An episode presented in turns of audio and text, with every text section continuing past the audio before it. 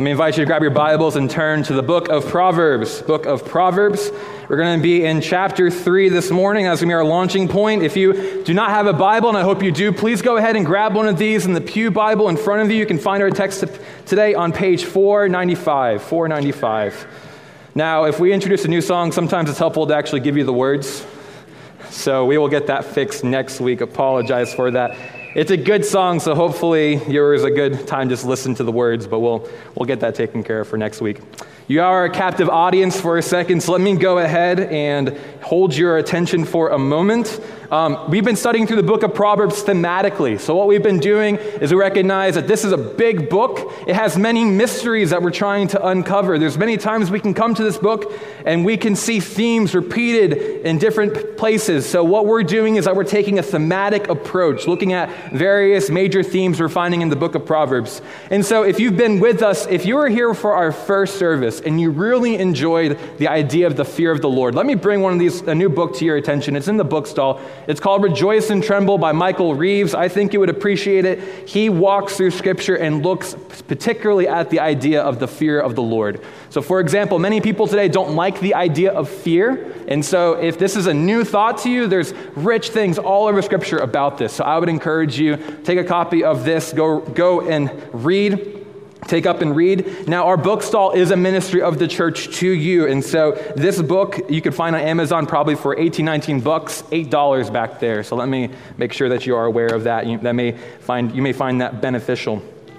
And so, as we continue to study God's Word, one of my favorite things are the times when I am reading God's Word personally and studying, and I have new insights for myself. And so, if you were here last week, one of the main insights that I had as I was studying our text last week is the fact that wisdom gives us perception.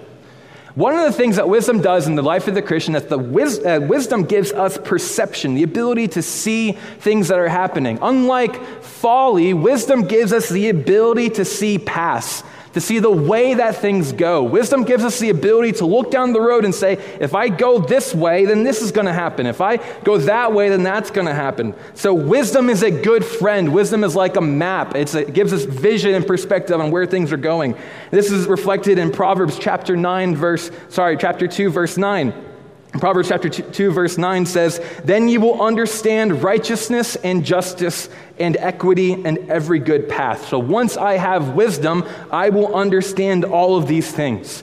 So wisdom gives us perception to see the past in life. One of the other things that wisdom does too, and one of the other ways to think about wisdom, wisdom itself is a path. Wisdom gives me perception, but I also travel the path to wisdom. And I think we see this all over the book of Proverbs. Let me draw your attention to one place. Proverbs chapter 2, verses 1 through 9. You see the language of seeking, of searching. We are on a path to wisdom. Proverbs 2, 1 through 9 says, My son, if you receive my words and treasure up my commandments with you, making your ear attentive to wisdom and inclining your heart to understanding. Yes, if you call out for insight and raise your voice for understanding, if you seek it like silver and search for it as the hidden treasure. See that language? If you seek it, if you search it, then you will understand the fear of the Lord.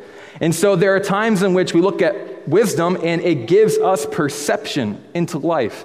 But also, wisdom, the, the pursuit of wisdom is like a path. It is something that we are walking towards, something that we are pursuing. And, and the picture of this would be if you're trying to find your way through the woods, sometimes it's helpful to first find a good mountaintop, a good perspective to see everything that is happening around us. I think as we come to the book of Proverbs, one of the things that we see is that Solomon lays out for us several characteristics for us as Christians and for his original audience of a path to wisdom. And with that, let me invite you to stand, grab your copy of God's Word, and please stand with me as we read Proverbs chapter 1, verses 1 through 12. The reason that we stand is we recognize the authority of God's Word has the same authority as if Christ Himself were standing here speaking to us this morning. So, Proverbs chapter 3, verses 1 through 12. My son, do not forget my teaching, but let your heart keep my commandments. For length of days and years of life and peace they will be added to you. Let not steadfast love and faithfulness forsake you. Bind them around your neck, write them on the tablet of your heart, so you will find favor and good success in the sight of God and man. Trust in the Lord with all your heart, and do not lean on your own understanding. In all your ways, acknowledge him, and he will make straight your paths. Be not wise in your own eyes. Fear the Lord and turn away from evil. It will be healing to your flesh and refreshment to your bones. Honor the Lord with your wealth and with the first fruits of your produce. Then your barns will be filled with plenty, and your vats will be bursting with wine. My son, do not despise the Lord's discipline or be weary, weary of his reproof, for the Lord reproves whom he loves, as a father the Son in whom he delights. This is God's word. May he write his eternal truths upon our hearts. You may be seated. Now, Proverbs chapter 3 is a little bit different from last week. Last week, when we came to the book of Proverbs, we saw this conversation between, um, as we saw this picture of Lady Wisdom standing in a marketplace and calling out to people. Last week was more narrative. We were seeing this event that was happening. But this morning, we're in a different type of communication, a different type of speech. And Proverbs chapter 3 gives us the most common type of communication in the book of Proverbs. And what that is, is that in Proverbs chapter 3, we see a conversation between a father and a son. Now remember, the book of Proverbs is written within the context of the king of Israel. What was happening is that Solomon, as a king, was writing instruction for his son, who would one day be king and one day reign over all of the nation. What's the most important thing for a king? Are you wise? But also, Solomon is giving an example of how a father instructs his son. So you would imagine that this not only came to Solomon and to his son, but these words came out to all fathers in the nation of Israel, particularly among the leadership. This is how we instruct our sons in leadership and in growing. And not only just sons, but the entire family. This is for all of the household of Israel and now for the household of God. And so for us as God's people today, we should have a particular interest in what's going on here because we know that Scripture commands us to also be people who pursue wisdom. We're supposed to be people who walk wisely in the world today. As Christians, that's not something we put on the back burner. And so Solomon has things to say to us this morning as well. So I think if you go through Proverbs chapter 1 through 9, I think you're going to see various traits, like I've already said, that define the path to wisdom. If I was to think about my life and where I am going, if I wanted to pursue wisdom, what does this path look like? What are the things that I should expect on the path? What are the things that I should be doing as I am pursuing this path? Now, I think that these ideas that I'm giving you this morning are all over the book of Proverbs, chapter 1 through 9, but they come particularly into this place with a high heat signature right here in chapter 3, verses 1 through 12. I gave you a piece of paper if you want to pull that out for a second. And what I tried to do is I went through the first nine chapters and also later, and I just laid out for you different examples of where these ideas come up. So I'm going to refer to this a few times, but if in your own study you want to keep going this week, take this with you and go see where else these ideas pop up. So I think Solomon has a clear picture for us, and he wants us to see the path to wisdom. And here's the main idea for this morning for you. The main idea is that if we are going to be wise, we must travel the path that leads to wisdom. If we are going to be wise, we must travel the path that leads to wisdom. And I hope that this morning, as we look at God's word, as you think about your own life, ask yourself the question Am I on a path that leads to wisdom? Do I even like this path? Does my life, if I look at Proverbs and I see my own life, do I see that I'm headed in a direction, the things in my life that are going to help me gain wisdom? But for the first point this morning, I think the first thing, the first trait that defines the path to wisdom that we see in our text is trust in God. The first trait that defines the path to wisdom is trust in God. And if you're taking notes, you can write that down there for you. So again, Proverbs chapter 1, verse the chapter 3, verses 1 through 12, is this direct address of a father to a son. Just look down your text at verse 1. My son. It's a direct address. It's father to son. He's addressing his son, my son. If you look at this handout I gave you, I actually went through and I recorded all of the explicit father son addresses on the back for you. This is something that appears all over the book of Proverbs. Now, these father son addresses have a few general characteristics that you can find in all of them. The first thing that you see is a direct address. Very clearly, Solomon, the author, says, My son. Second, there's usually a call, a summons. And what's going on here? Solomon is saying, embrace wisdom. There is a call to pursue wisdom, to grab wisdom. Now, he'll throw various synonyms out there. He'll say, embrace knowledge, gain insight, but there is this call to the son to pursue wisdom. Or he also talks about this pursuit in terms of things to avoid. Stay away from foolish companions, stay away from the adulteress, as we'll see later. Now, this command, this call to pursue wisdom, can show up either positively or negatively. What do I mean by that? Either it's presented as a positive thing, pursue this, or it's presented as negatively, do not do that. So either pursue wisdom or do not neglect wisdom. Pursue teaching, do not neglect. Same idea, either positively or negatively. And the third thing that we see is we see some sort of justification. We see a reason. Why should I pursue wisdom? There's usually some great reward that's handed out for us. So, in these sections, you'll see, if, as you study Proverbs chapter 1 through 9, you'll see a direct address, my son, right? And then you see a call, come to wisdom, come be wise. And then you see some reason for it, either positively or negatively. This also shows up, there's a few of these father son addresses are an if then. If you do this, then this will happen. Now, as I was studying this text, I counted 14 times that Solomon addresses his son and says, My son. And there are many times when he's honestly just changing the word and idea. It's almost like every time he grabs his son and shakes him by the shoulders and says, My son, are you listening to me? Is that instructive? Maybe this morning some sons got a bit of a shaking around this morning. Maybe we all need that once in a while. But it's important to note the repetition. My son. He doesn't say it once and walk away, right? He's, he comes back to it again and again and again, revisiting the same ideas. Friends, if we want to be wise, if we want to teach others in wisdom, please do not be prepared for a very quick one off. That's not going to leave the lasting impression that we often need when pursuing wisdom. My son.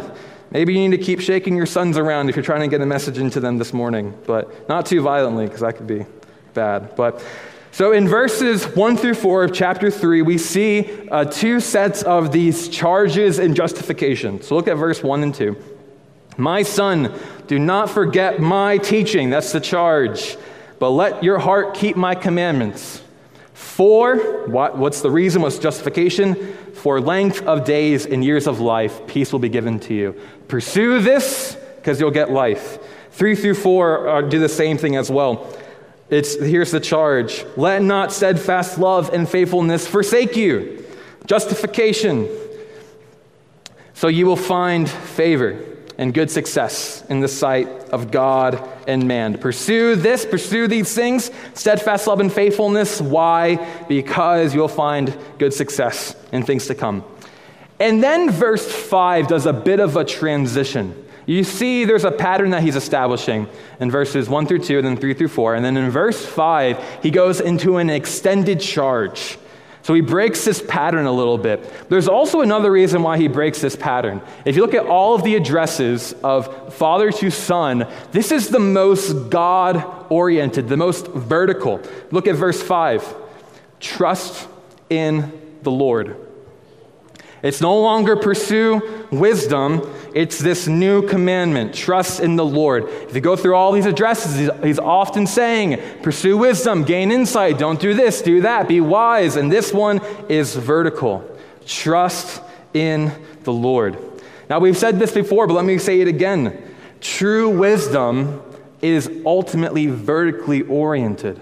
If I am going to be wise, it is going to come from my relationship with God. Now, he says in verse 5 Trust in the Lord with all your heart, and do not lean on your own understanding.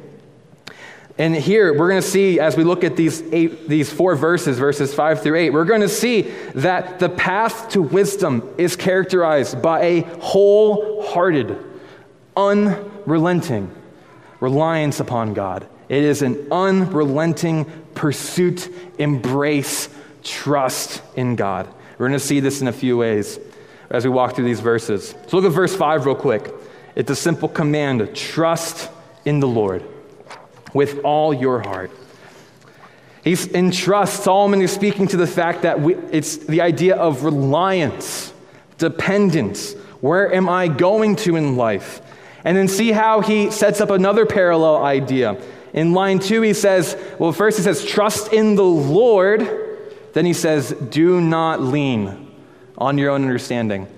And here's one of these points where we see that Proverbs likes to place two ideas together in order to give us a fuller picture of what it would stand by its own. Because if you just heard trust in the Lord, you may not understand exactly what he's getting at. He says, Trust in the Lord, do not lean on your own understanding. What's going on in these two ideas? I think Solomon's forcing us to ask the question When I think about my life, who do I trust? But then, particularly with my knowledge, where do I go in life to find stability? Where do I look for for certainty, for grounding? Where do I go for security? So, in your own life, if you're trying to seek wisdom in a situation, where do you go to? Whose counsel do you seek? What gives you stability? When do you feel safe again? Who do you trust? Who do you lean on? I think all of us know what it's like to be un, un, unexpectedly caught off guard like you're walking, all of a sudden you lose your balance, what do we often do? Grab something, right? It's a reflex. You think about your own life. What do your spiritual reflexes show you?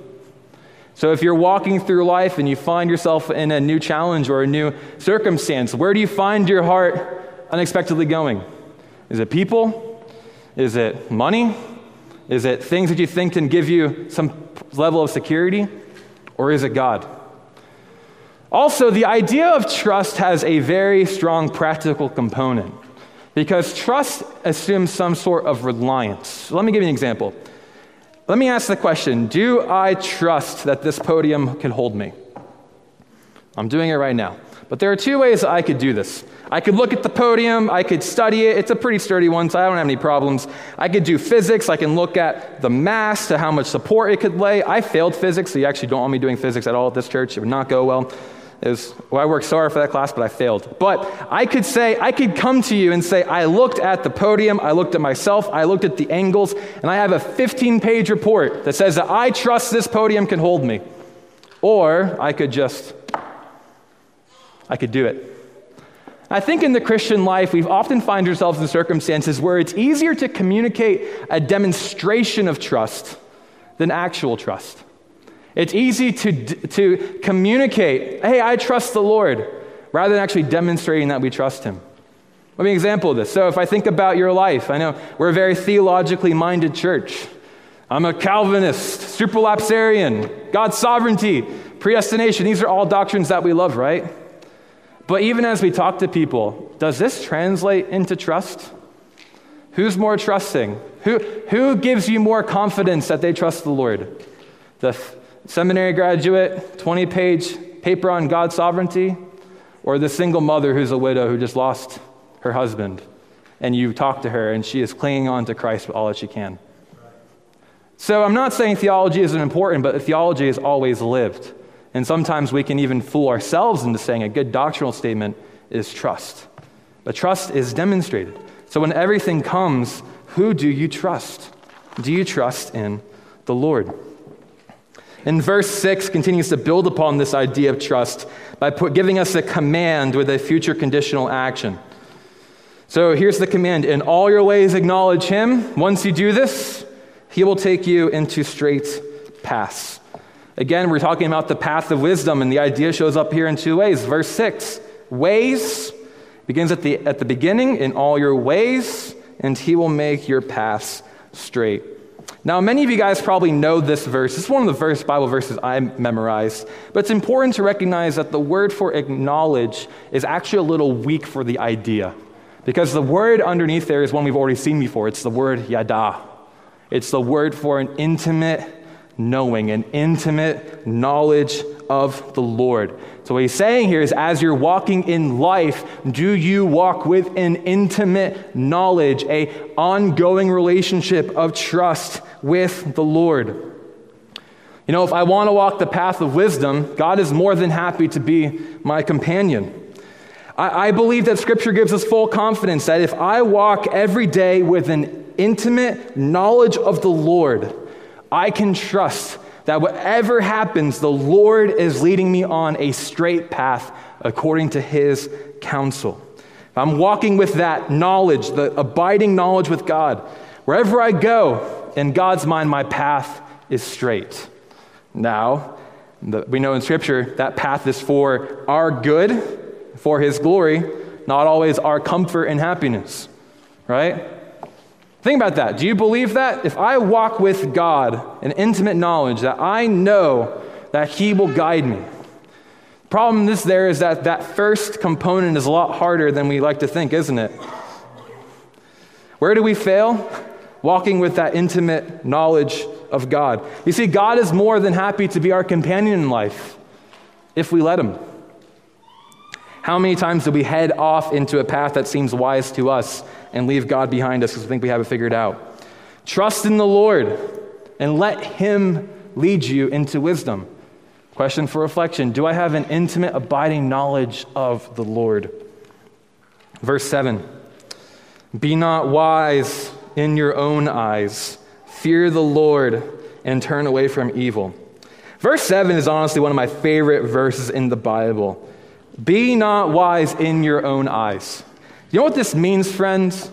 Because of the sin nature, if, if I see sin as prideful rebellion against God, then I need to recognize that I must be completely suspicious of basically anything that I believe or desire in a circumstance. How am I being wise in my own eyes? Just start your day by yourself and see where it goes. No word, no prayer. If I am not constantly checking my thoughts, my emotions, my desires against Scripture, friends, what does that actually reveal about my understanding of sin?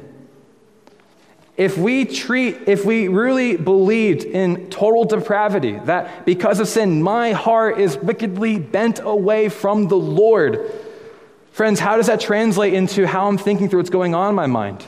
Even if I come to God's word, if His Spirit is not consciously submitting my heart to that word, friends, I am just one step away from being a Pharisee. Pharisees, God's word without God's Spirit. Friends, we all need to have our eyes checked. Whatever comes into our mind submitted to Scripture. There needs to be a filter, not with what I want, but what God's word wants if we're going to pursue wisdom.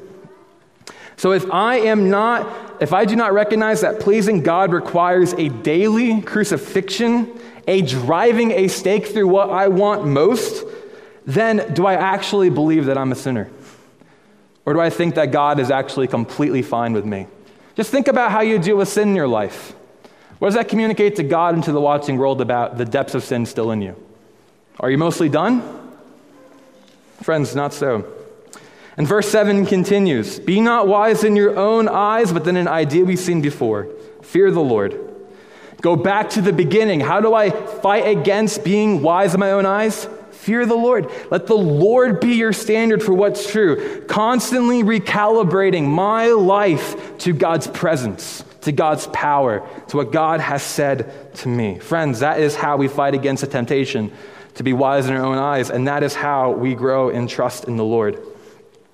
Friends, the pursuit of wisdom and the path to wisdom are both fundamentally God centered. If I want to be wise, it starts with a genuine trust in the Lord and intimate knowledge of Him, and then using God's nature and character to then guide my standard for what I see in the world, not my own. And as I constantly do that, I think you are on the path that leads to wisdom. Now, I don't have time to say it, but I hope that the application is very clear. You have to be reading your Bibles. If you've been hanging with me long enough, and that did not spark you to read your Bibles, I just don't know what to do with you anymore. So enter application about read your Bibles in a clever way, and there you go.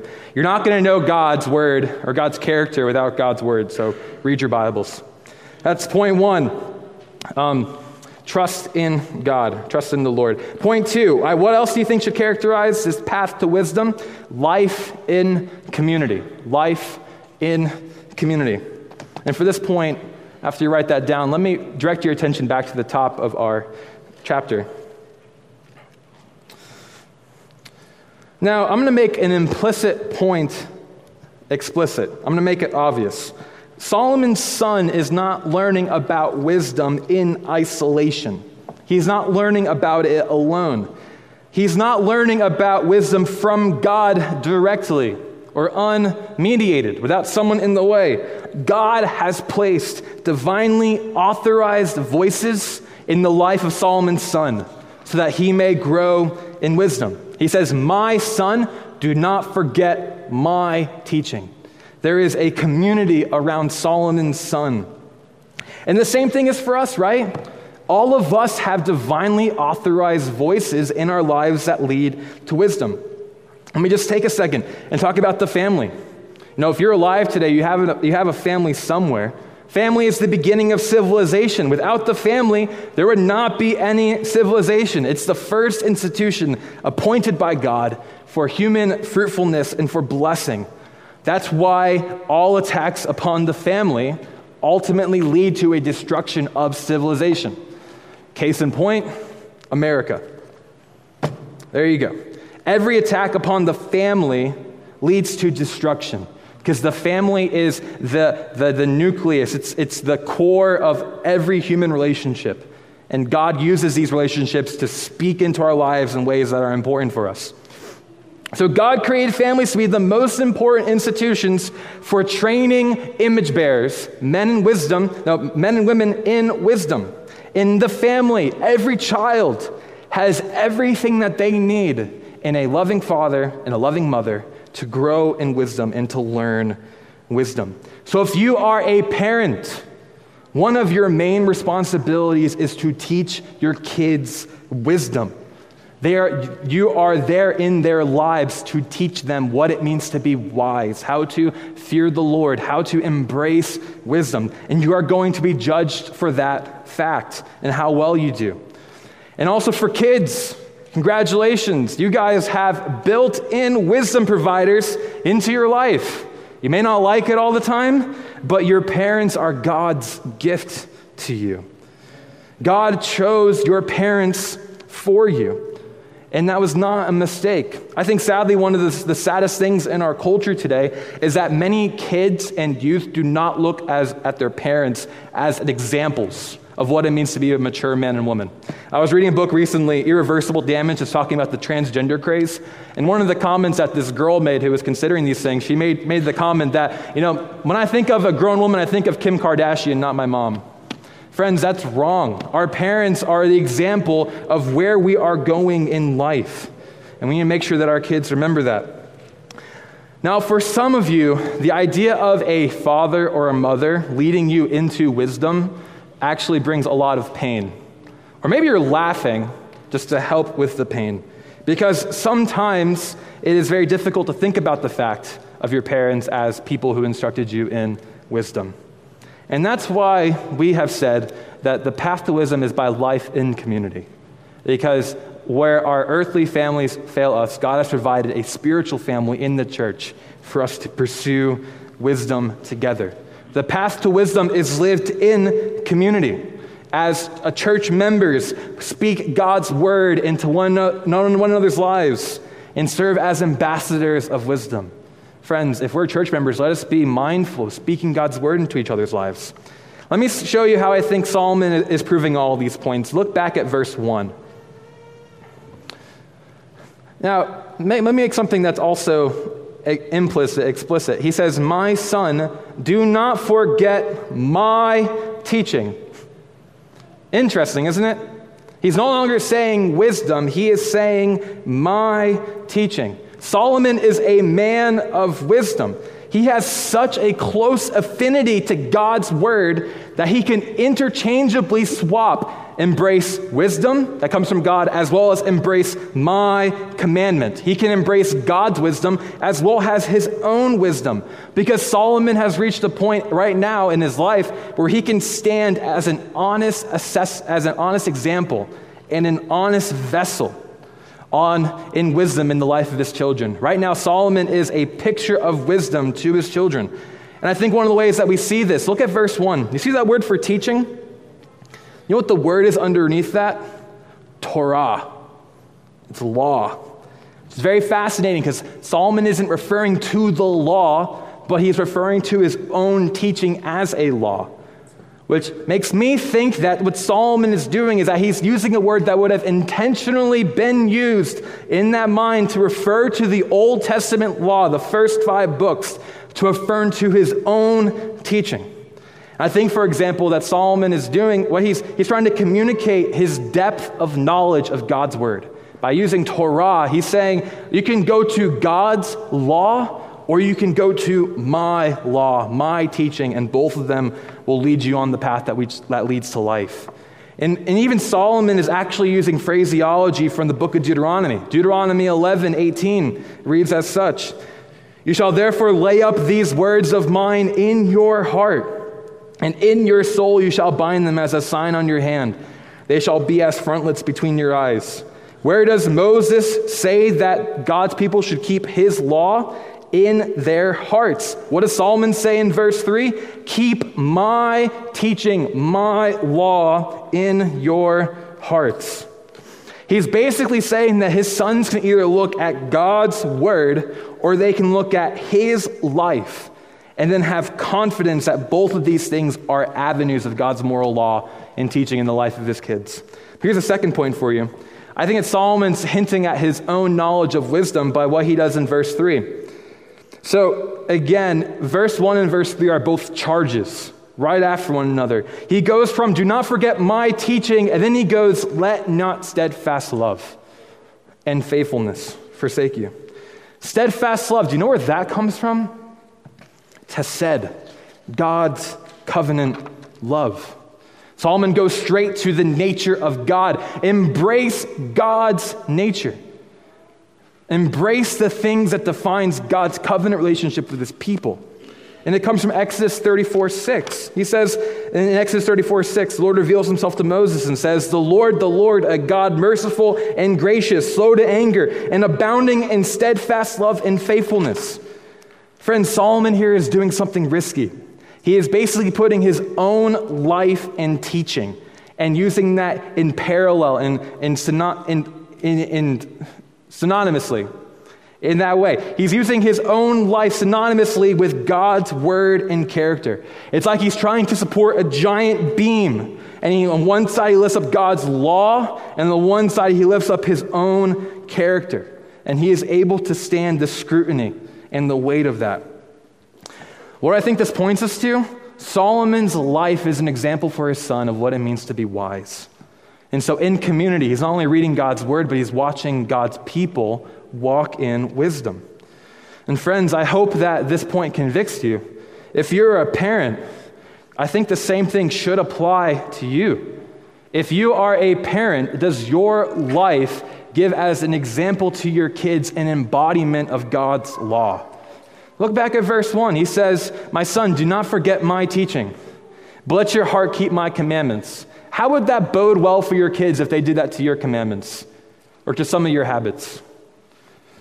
Friends, are you an example of godliness to your kids? Can God look to you as an example of God's nature and law?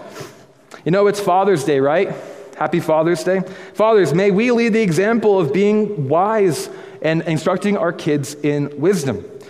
So today, let me challenge, let me challenge you something maybe dangerous. I'm doing in front of your kids on purpose so that they can do this and also your spouse. Why don't you today go up to your parents, on, go up to your wife and kids on Father's Day and ask them, Am I an example of wisdom in the home? Am I an example of godliness in the home? And then do this walk through the fruit of the Spirit, because it's a good place to start. You know, am I an example of love to you? Am I an example of peace, patience, all the fruits of the Spirit?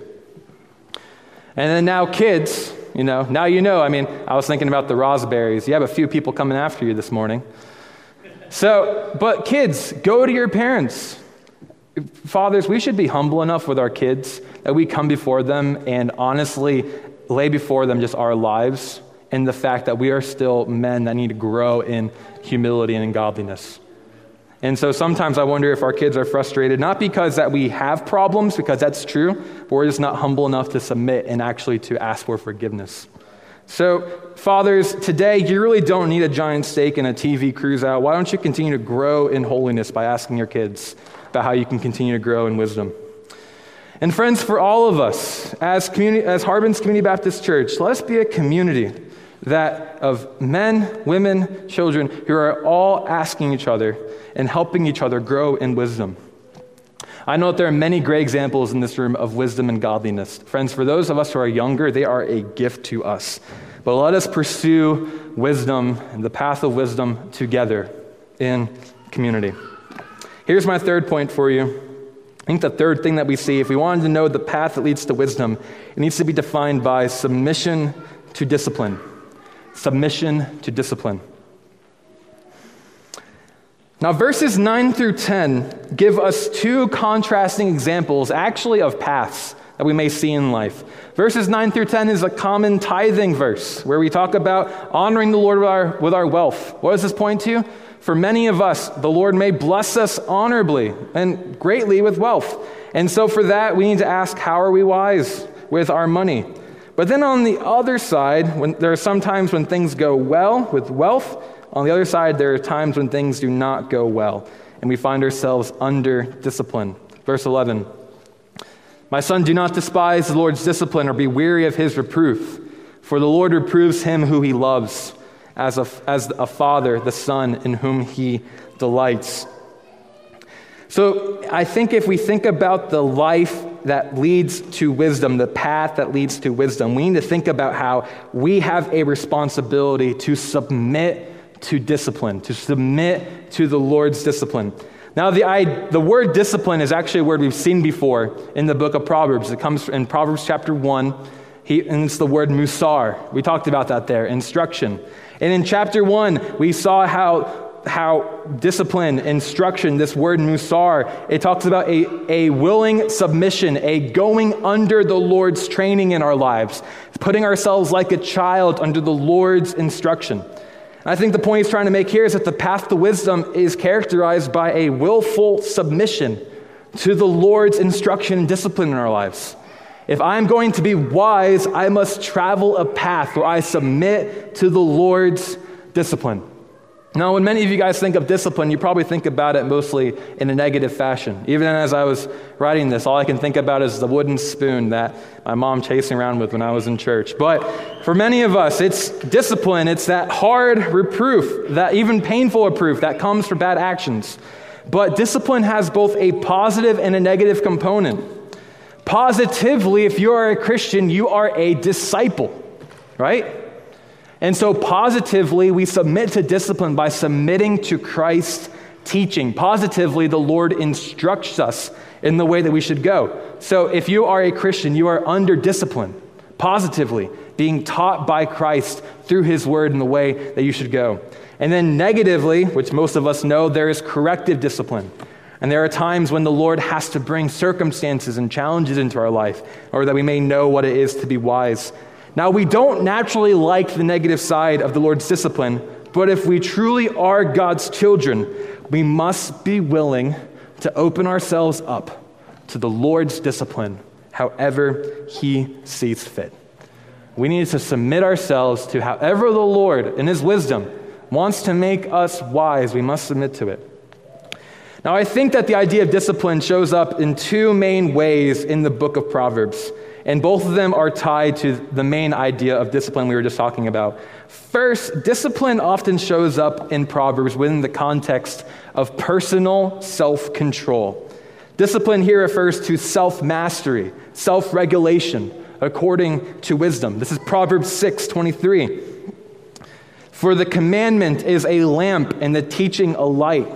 The reproofs of discipline are the way of life I stumbled upon this verse when I was studying and I absolutely love it. Is what is he saying? The path that leads to life is a path of discipline, where the reproofs of discipline come and straighten me, keep me on the path. And one of the ways I do that as I walk and I see discipline coming at me from the Lord, I order myself in the way that I need to go.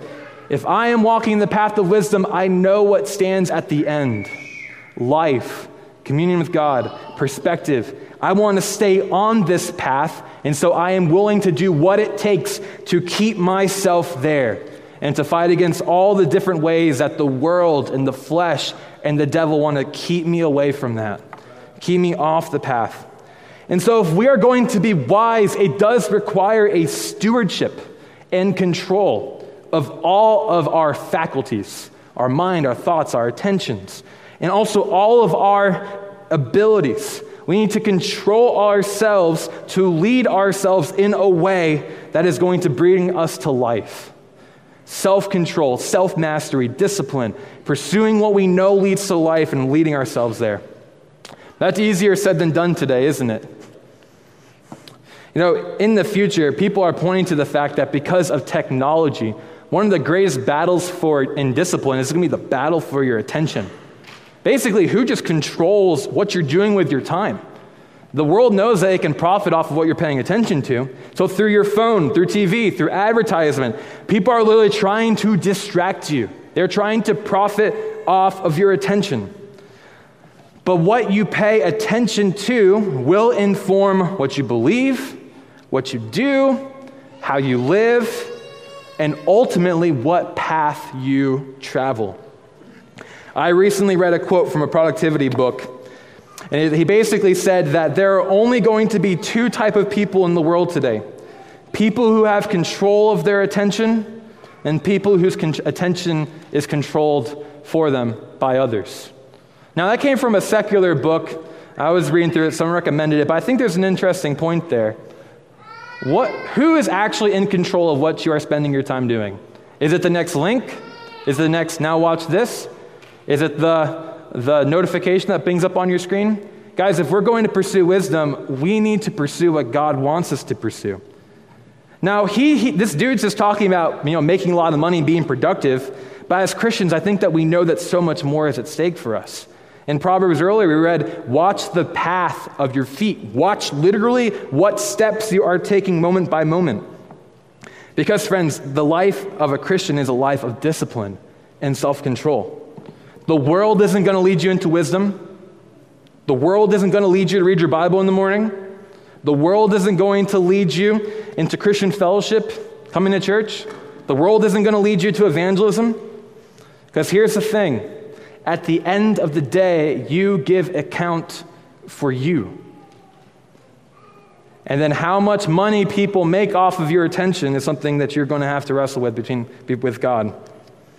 You know, in a few weeks, we're going to talk about a particular sin that pops up within this chapter, and it's the issue of sexual immorality. But it's interesting in this section where Proverbs lays the, the weight of the sin, the responsibility for the sin. Where does he put the responsibility in that section? So we're going to spend some time talking about it in a few weeks to come. But let me just point your attention here. At the end of Proverbs chapter 5, verses 21 through 23, here's what it says For a man's ways are before the Lord, and he ponders all his paths. The iniquities of the wicked ensnare him and he is held fast in the cords of his sin. He dies for a lack of discipline. And because of his great folly, he is led astray. So, we're going to look at in a few weeks, looking at the adulteress and how we need to fight against the issue of sexual temptation. But it's interesting where he lays the burden.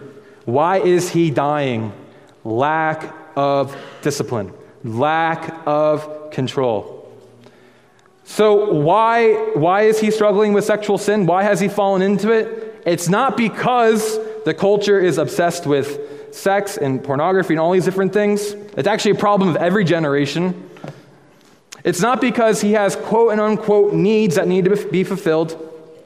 It's not because his desires are too strong and the requirements for purity are too high, as if God is asking something which is unachievable. Here's the main point You lacked self control. Solomon looks at the man who ends up in this situation where his life is falling apart and he says, You knew exactly what God's word required. You knew exactly the nature of the temptation. You knew exactly where it would come from, and you did not steward yourself in a way that led you to success. You lacked musar, discipline. That's why you're destroyed. Proverbs 25, 28 says, A man without self control is like a city broken into and left without walls. Friends, without self control, discipline, musar, we are sitting ducks in what the world will do with us. If I am going to be wise, I must discipline myself in order to travel the path of wisdom and not get led into things that lead to folly and death and destruction. Here's a second idea within Proverbs I think hits with Musar, and that's really the one that's closer to our text. In Proverbs, the idea of discipline is the idea of suffering and painful reproof. Let's go back to verses 11 through 12. My son, do not despise the Lord's discipline or be weary of his reproof. For the Lord reproves him whom he loves, as the Father the Son in whom he delights. And if we go to Hebrews, as we read earlier, um, the author of Hebrews is basically using this verse to point to suffering in the Christian life. You see, God knows that we need to be disciplined, He knows that we need self control. But often, one of the biggest things that helps us is when God shakes us and He moves us and He pushes us with discipline through trials, through suffering, through sickness and loss. God uses these circumstances to discipline us. Now, who here loves suffering? Show of hands. And yet, in God's providence, He often brings into our lives very difficult circumstances in order to help us grow in wisdom. Now, even as I look out into this room, I know many of the things that you all are struggling with and the ways that the Lord is bringing painful circumstances into your life, whether it's through relational strife, financial strife, medical issues. Friends, I, I know just the pain that some of you, even right now, maybe be experiencing. It's the difficulty that the Lord may bring into our lives. And it's, in, it's sometimes tempting in these circumstances to ask the question is this really necessary? Does it have to go this way? And Scripture comforts us by saying that whatever difficulty the Lord brings into our lives, He has a purpose for it. And every event that comes into our life that is marked by suffering comes from the providential hand of a loving Father who knows exactly what He is doing and is going to use these things to make us more into the image of His Son. It's often the times of the greatest difficulty where the Christian experiences the greatest seasons of change. There's an exercise, I may challenge you to do it. Walk through your life and draw a line like this. If you're going this way in terms of like pain and difficulty, draw, draw your life out in a line. More pain, less pain. Oh, this is good. And then flip it over and say, and draw a line in your life of when you were, felt the closest to the Lord, that you were growing the most. Many people find that those, those two things actually overlap. And when things are the highest, the most difficult, they look back at them as the most sweetest times of the Lord's presence in their lives. Here's a quote from J.I. Packer that I absolutely love. Some of you know it. I don't apologize for using it again, but it's just too good. This is from J.I. Packer's book, Knowing God. He says, We should not be too taken aback when unexpected and, unaccept- and upsetting and discouraging things happen to us now. What do they mean? Simply that God, in His wisdom, means to make something of us which we have not yet attained, and He is dealing with us accordingly. In God's discipline, He has basically, we are not quite where He wants us to be.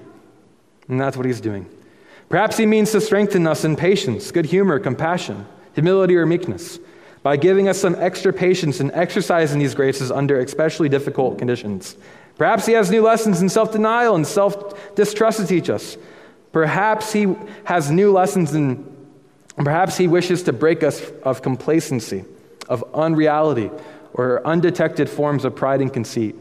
Perhaps his purpose is simply to draw us closer to himself in conscious communion with him.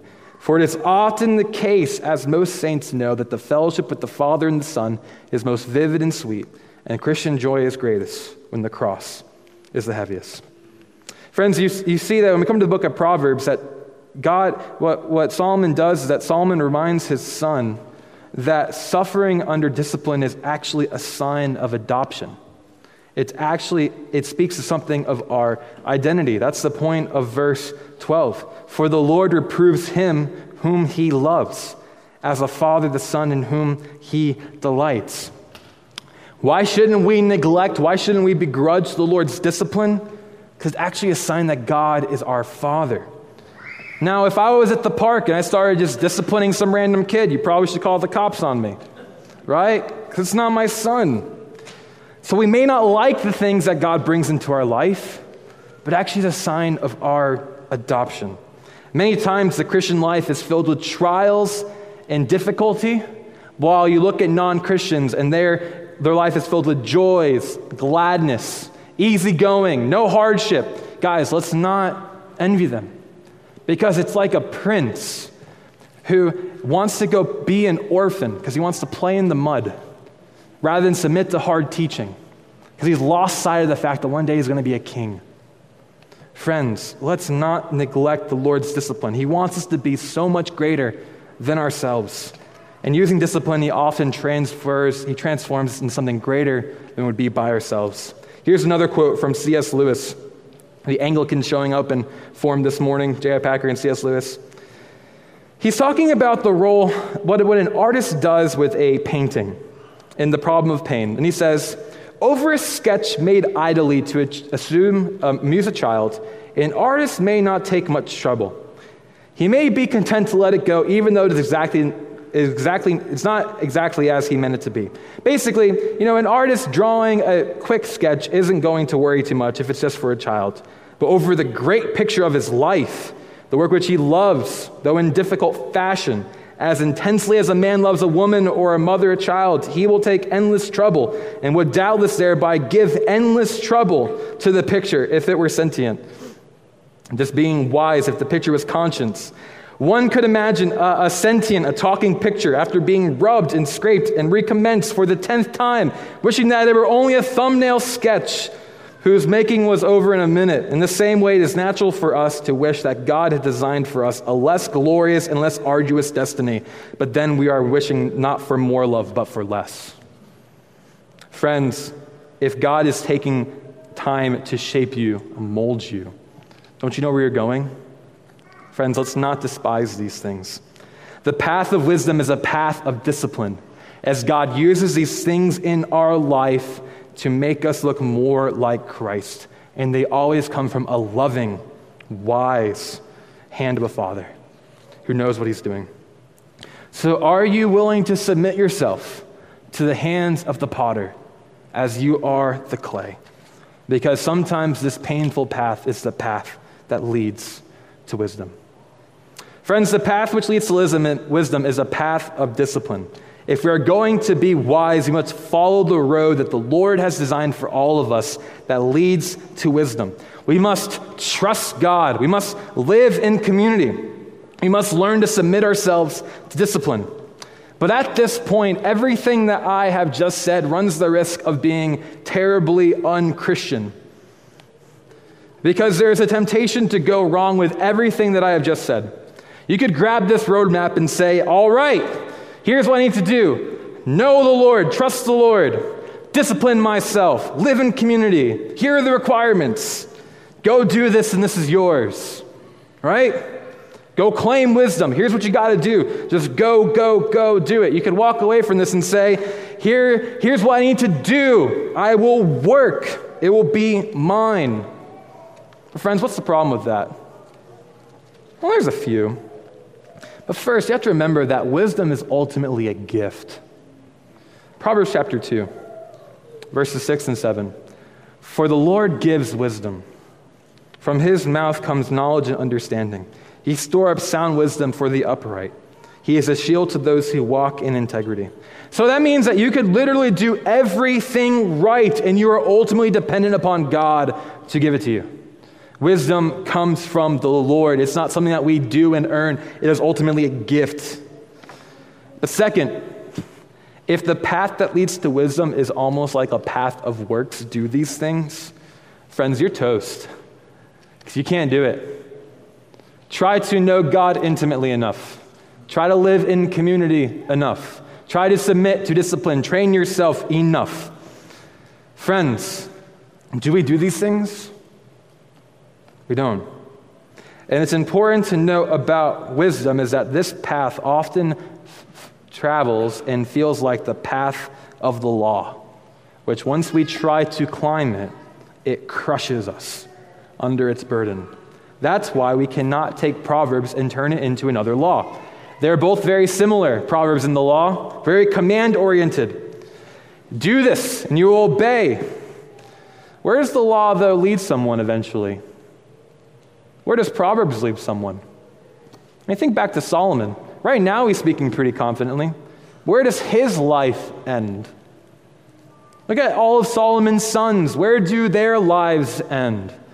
And I even think about after the exile, this book must have been very depressing for God's people, particularly in the time of the Romans. Where is their wise king? Who is ruling them now? Nowhere to be found until one day during a Passover feast, a young Jewish boy appeared with wisdom and knowledge far beyond his age, able to challenge the most learned scholar of his time. And like Proverbs 3 4, Luke 2.52 says, Jesus increased in wisdom and in stature and in favor with God and man. You see, last week we saw Solomon when he spoke of Lady Wisdom, he was speaking of the Son, Wisdom, the second person of the Trinity, who is wisdom. But then here's another riddle beyond Solomon's comprehension. As Solomon pleaded urgently with his son to embrace wisdom, one day a son of Solomon would come, and he who embodied wisdom became a man who pursued the path to wisdom, and he did it successfully. Truly, Jesus said in Luke 11:31 that something greater than Solomon is here. The Son, who is wisdom, became Solomon's son and walked the path of wisdom. Perfectly wise, earning life. What did he do? He gave it up on the cross to redeem fools just like us. Friends, and then what God did, He took the greatest picture of foolishness and turned it into the greatest picture of wisdom and hope for everyone who believes. Friends, the path to wisdom is ultimately the path that begins where God's wisdom was first put fully on display, and that was at the cross. For you can't pursue this path on your own. You'll drift every time. And the path of wisdom begins with humility and faith at the cross. As we look to Jesus and say, I can't do what it takes to be wise, I can't know you well enough. I can't understand your commandments enough. I can't discipline myself enough. I can't do it. I know you did. Jesus, I need you, who is wisdom, to come and be my wisdom. I don't have much to give, but I need you to take this foolish thing and transform me and make me new. So think back to Jesus' ministry. If Jesus is Solomon's son, let that reframe a common story for you. Remember when Jesus was first calling his disciples? What commandment did he give them? Come. Follow me. Friends, today Jesus stands at the head of the path to wisdom. Yes, we will learn to trust the Lord. Yes, we will learn to be in community. Yes, we will learn to submit to discipline. But first, we must go to Jesus. For he stands at the head of the path of wisdom. And as Solomon's son, son says, Come, follow me, and let me lead you on the path that leads to wisdom. Let's pray. Father, it is amazing your grace to foolish, sinful people. Father, even in this room right now, many of us, as we think about the path to wisdom, Father, we have often failed. And we know that your Son is the one who comes and pursues sinful, foolish people to bring us home. Father, our confidence is only in you, who came as the wise son of Solomon and made foolishness wisdom at the cross for us. Father, today, as, as we are thinking about this text, Father, if you are stirring the hearts of your people, and we know you are because your word is faithful, Father, maybe you stir us to consider our own state and our own foolishness. Father, maybe even for the first time, if someone here is wrestling through these things, Father, may you help them to see Christ as their wisdom, who is offering for himself to come walk with them on the path that leads to life. And Father, we thank you for all these things. We thank you that you are our wisdom. Pray these things in Christ's name. Amen.